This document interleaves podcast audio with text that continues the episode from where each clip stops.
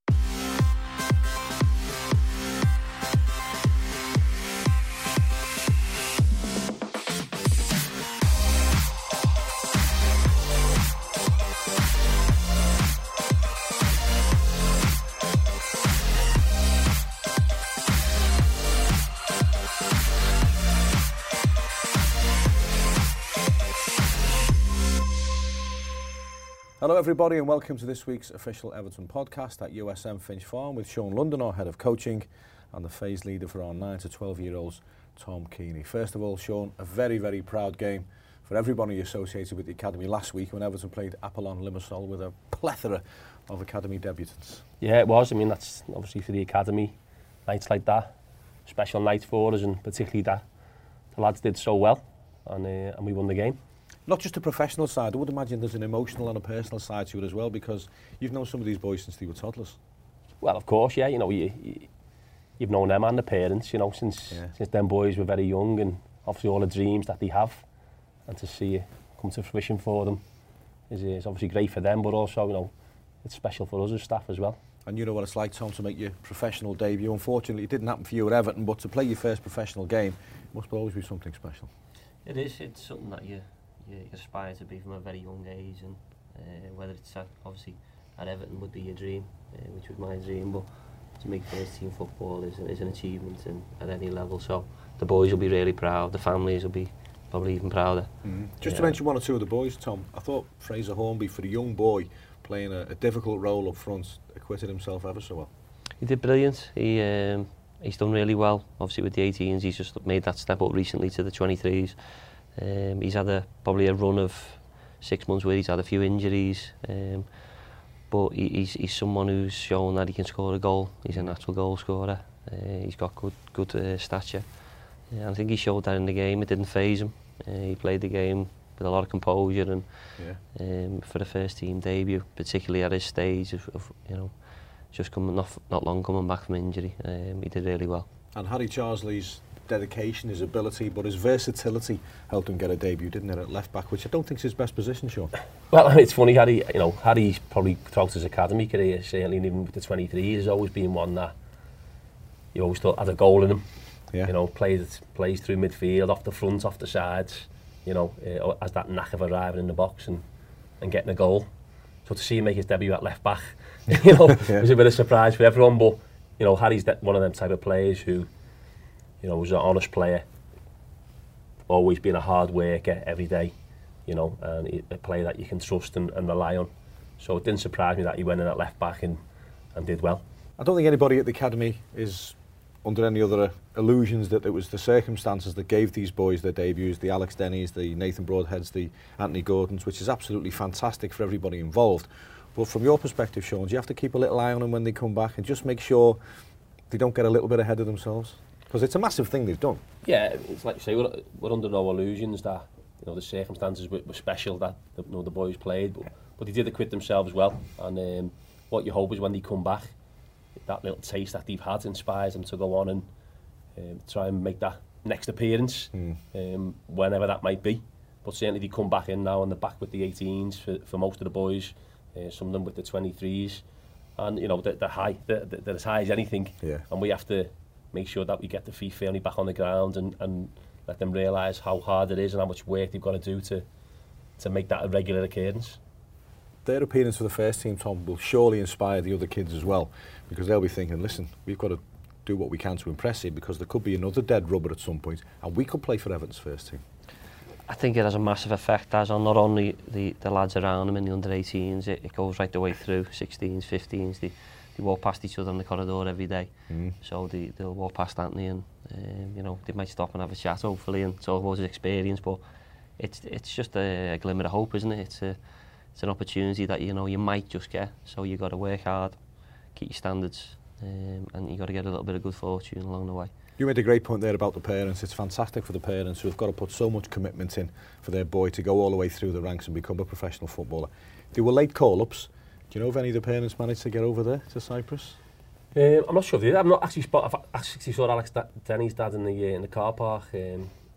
uh, the day after.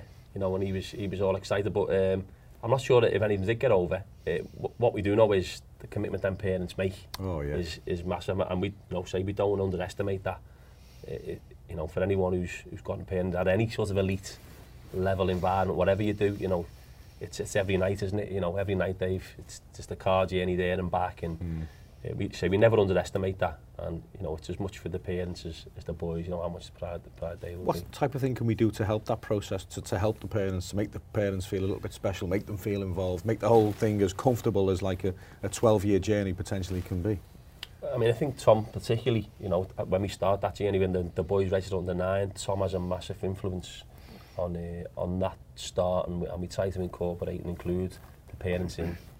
and everything that we do really around mm. them young boys. As they're getting older, uh, we obviously want the boys to become more independent. So the parents' it, direct involvement becomes a little bit less. Yeah. Yeah, that can be frustrating initially for parents because yeah. you know they, they want to know everything really what's going on and it's our job to make sure we keep them informed and that we're accessible to them uh, and, and we you know we help where we can in terms of you know, if it's transport issues or you know a, along the way. But uh, but yeah, it's it's it's important we keep the parents involved. They're an essential part of the whole process, Tom, aren't they? Absolutely, they they wouldn't be here as with, without them, would they? Mm. Um, so as Sean said, from the from the very early stages, we, we want to uh, ensure that they know exactly their role uh, in, in the boys and their development. So not only coming, bringing them and taking them all, anything they can be doing just to reassure them the same messages for us but making them feel involved as we go along because it's a massive commitment um, and it's only right that we, we, involve them as much as we can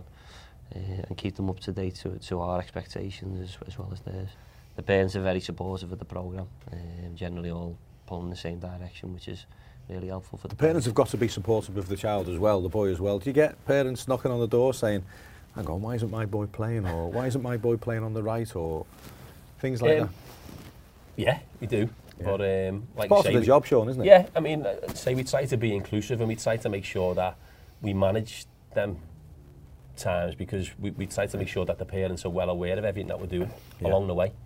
Uh, so you don't want them surprises. Um, so wherever we can you know, mitigate them, we do. Yeah. So, but that's spice beat, you know, there's a game on Sunday we're thinking maybe doing something particularly different. We talk a lot, you know, so I think sometimes don't realize we talk about the boys all the time yeah. and the plans for the boys all the time. and they were thinking maybe on a Thursday we were going to do something on a Sunday. I think maybe historically you might have just gone and done that, and then often you're picking up a bit of a, a mess afterwards where maybe parents are a bit upset, well, why have you done that with my lad, and maybe don't see the picture. Right. So it's important now what we what we try and do is we, if we plan on doing something different to what we maybe would normally do around the boy, then we try to include the parents in that, and we'll speak to them way before the game and say, look, we, you know, we're going to do this with your, with your boy on Sunday for these reasons and you, so you're almost trying to cut that off before yeah. it happens. Yeah, yeah. You know, and I think we're getting we're getting quite good at that. Hopefully, there'll still always be times where yeah, something that you know you've missed something or or you haven't quite explained it well enough, and, and parents might come on the bounce, let's say. but uh, but yeah, they're few and far between though. Phase lead for the nine-year-olds to the twelve-year-olds. What, what what's a phase lead? What's that role encompass, Tom?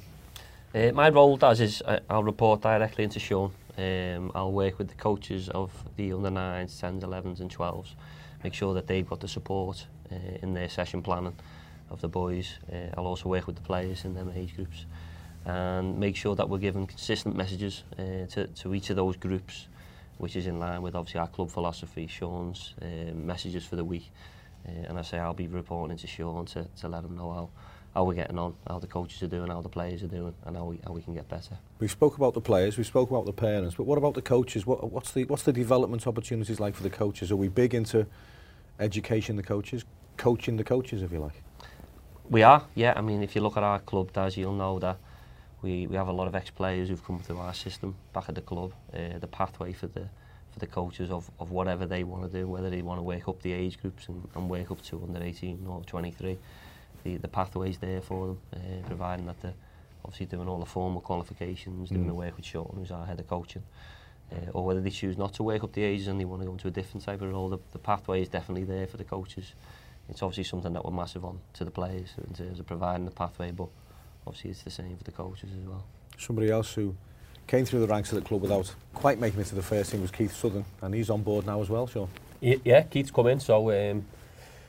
he's working with uh, with Tatey at the moment, the under 18s, again, another ex player here. Yeah. And uh, yeah, I mean, Keith's a typical type of person that we want here. You know, yeah. uh, he's, he's come through the ranks here as a player, he's had a good career in the leagues, um, he's played in the Premier League, and, you know, we know his character.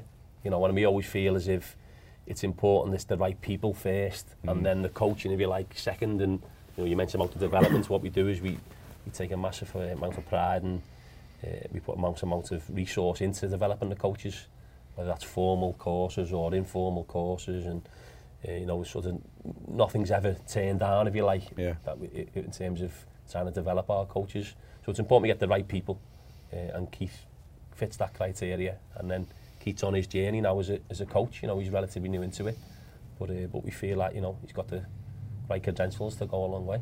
As of you, Tom, because you can put the story across that if it doesn't work out for you at Everton Football Club, if you don't get a professional contract and play for the first team, you can still have, if you want it enough, a career in professional football, which is what you did. Absolutely, yeah. I, I go back, everyone's dream is to make the first team debut at Everton. Um, but the stats tell us that's very difficult. Um, and I think, you know, a lot of young players, um, if they're not going to achieve that dream, then playing in the football league's a, a massive uh, achievement. Uh, and obviously your love of football wants to keep you in the game, whether you're playing or obviously whether you're coaching as well. So there's definitely different different routes along different journeys. Have your teams done this season so far? Really well. Uh, we're really pleased. We've got some really good players. Uh, we've got some good, good little uh, players. We, we had a great weekend last weekend against Man United. Um, where all our groups were really competitive, uh, played really well, and, and obviously in a good place with, with the groups. The 18s are doing well in the league, Sean. The FA Youth Cup was a bit of a disappointing result, wasn't it? Yeah, it was. I mean, everyone was on a real high out on the Thursday, yeah. and uh, and to be fair, you know, we had Bob off six lads there travelling with the with the first team and uh, getting back off the the playing at two o'clock and then having to go and play and uh, obviously Fraser we probably missed yeah. uh, in a game like that. So yeah, it was it was disappointing, but um, that's when but, the message about it being all about development well, comes in, doesn't it? I mean, let, we, we wouldn't take away the fact that we want to do well in the Youth Cup and we probably had, we've not had a good run for a few years now. Mm. Um, but I think when you look back at some of our Youth Cup games over the years, is we've probably not been able to put anywhere near like a team or prepare because lads have been around the first team or mm. around the 23s and ultimately that's the job. It's, it's getting them pushed on. Yeah. Uh, and that, you know, while it's disappointing to, to lose in the Youth Cup, the big picture is it's all about how the players progress and that's our, that's our job really, you know been many a team over the years who've won youth cups and then no one goes on to play. Well, mm.